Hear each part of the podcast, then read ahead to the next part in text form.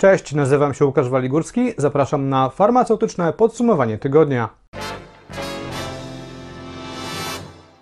Cześć, dzięki, że oglądacie lub słuchacie farmaceutycznego podsumowania tygodnia. Tradycyjnie, jak co tydzień, przygotowałem dla Was zestawienie pięciu najciekawszych, najważniejszych tematów, o których farmaceuci dyskutowali w minionych siedmiu dniach. Będzie zatem m.in. o cofnięciu zezwolenia pewnej słynnej aptece z Jarocina, będzie o skargach farmaceutów na funkcjonowanie systemu KS Apteka, ale też zastanowimy się, czy szwagier to jeszcze rodzina.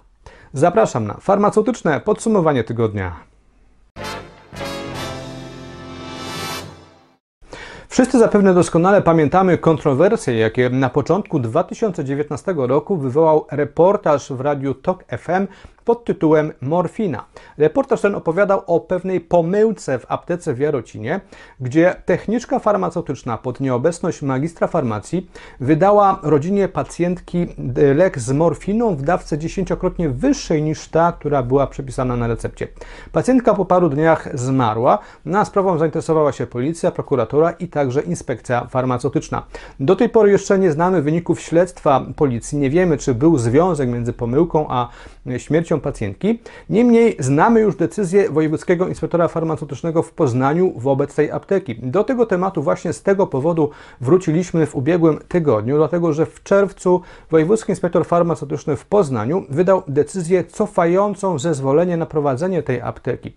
Ta decyzja liczy sobie aż 22 strony. W całości opublikowaliśmy ją w serwisie mgier.farm. Jest to bardzo ciekawa lektura, z tego powodu, że bardzo szczegółowo tam omówiono m.in. wszystkie wszystkie nadużycia i naruszenia przepisów, które e, pojawiły się w tej aptece i które stały się przyczyną cofnięcia jej tego zezwolenia.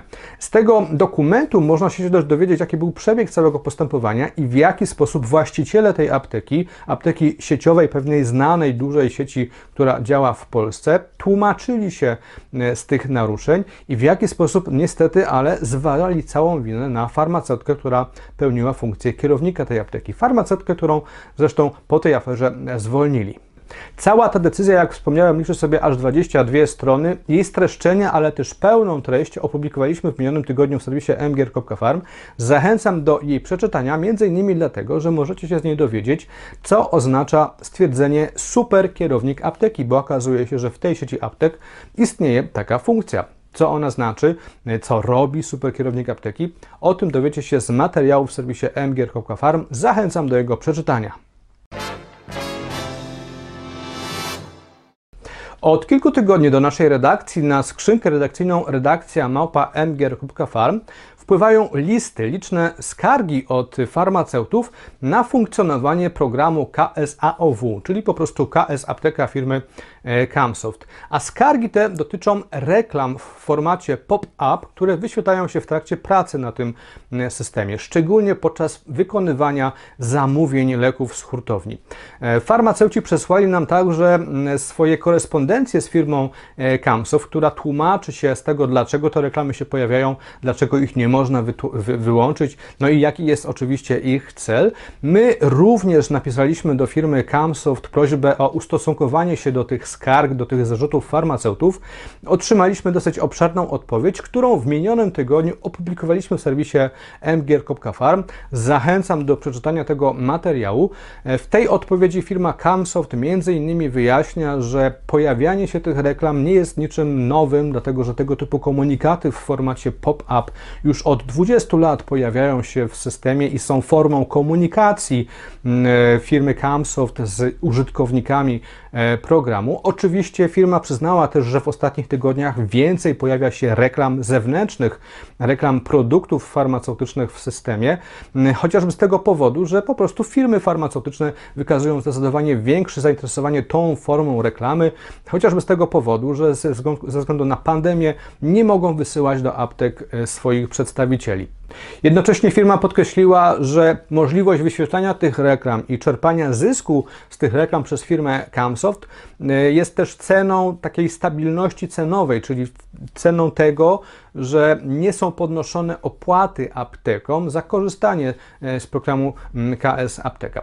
Serdecznie zapraszam do przeczytania artykułu na ten temat, do komentowania tych wszystkich argumentów, które pojawiają się po stronie firmy Camsoft, ale także argumentów, które pojawiają się po stronie farmaceutów, Naczelnej Izby Aptekarskiej, ale także chyba największego konkurenta firmy Camsoft, czyli Jana Malickiego, który również użyczył nam swojego komentarza w tym artykule, który pojawił się w serwisie mgier.farm. Serdecznie zapraszam do przeczytania tego artykułu. Jednym z tematów, który bardzo szeroko był komentowany w minionym tygodniu w środowisku farmaceutycznym, e, był temat pewnej nowelizacji, pewnej ustawy, która pojawiła się w Sejmie i która obejmuje pewne istotne zmiany w prawie farmaceutycznym. E, ta nowelizacja dokładnie nosi nazwę Rządowy projekt ustawy o zmianie niektórych ustaw w celu zapewnienia funkcjonowania ochrony zdrowia w związku z pandemią COVID-19 i po jej ustaniu.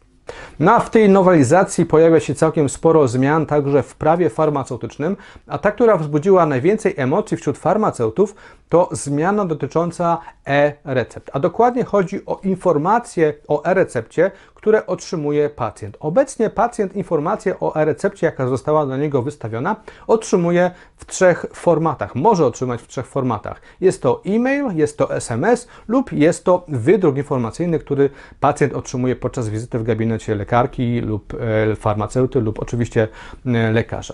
Ministerstwo Zdrowia e, tą nowelizacją chce wprowadzić kolejny nowy sposób przekazywania pacjentowi informacji o e-recepcie poprzez umożliwienie umożliwienie wysyłania tej informacji na aplikacje mobilne, z których korzysta pacjent.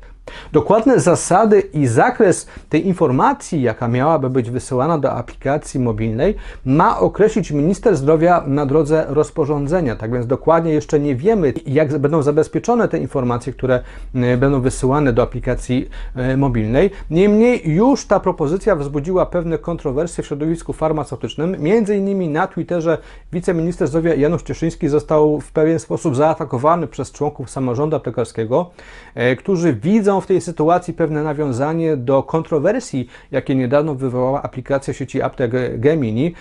Część członków samorządu widzi w tym wręcz próbę zalegalizowania tego, co chciała robić e, sieć aptek Gemini w postaci profilowania pacjentów na podstawie informacji z e-recepty. E, wybuchła wokół tego spora wrzawa, sporo kontrowersji. Myślę, że w przyszłym tygodniu uda nam się rozwiązać i rozwiać wiele z tych wątpliwości. Zachęcam do śledzenia serwisu M mgier.farm na pewno pojawi się w tym kontekście bardzo ciekawy materiał, a póki co zachęcam do przeczytania artykułu na ten temat, który już teraz pojawił się w serwisie i który dokładnie pokazuje, jakie zmiany są planowane przez resort zdrowia w prawie farmaceutycznym.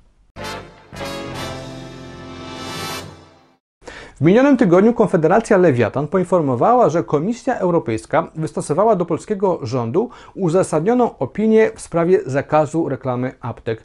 Jest to konsekwencja skargi do Komisji Europejskiej, jaką złożyła Konfederacja Lewiatan w roku 2013. E, między innymi w wyniku tej skargi Komisja Europejska stwierdziła, że całkowity, totalny zakaz reklamy aptek, jaki działa w Polsce, nie jest zgodny z prawem unijnym. W rezultacie powinien on zostać zmieniony. Jeżeli polski rząd tego nie zrobi, sprawa trafi do Trybunału Sprawiedliwości Unii Europejskiej. Zdaniem Konfederacji Lewiatan zakaz reklamy aptek w takiej postaci, jak funkcjonuje obecnie w Polsce, uniemożliwia aptekom prowadzenie różnych akcji e, prozdrowotnych, e, które mogą odbywać się z korzyścią dla pacjentów i właśnie ze względu na zakaz reklamy nie są prowadzone, na czym pacjenci mają e, dużo tracić. Konfederacja Lewiatan wskazuje, że zakaz reklamy aptek w obecnej postaci może być przeszkodą do wprowadzenia opieki farmaceutycznej, która zgodnie z obecnym obecnym projektem ustawy o zawodzie farmaceuty nie ma być obowiązkowa dla aptek i mają świadczyć tylko te apteki, które będą tego chciały. Pojawia się więc pytanie, w jaki sposób te apteki będą o tym informować.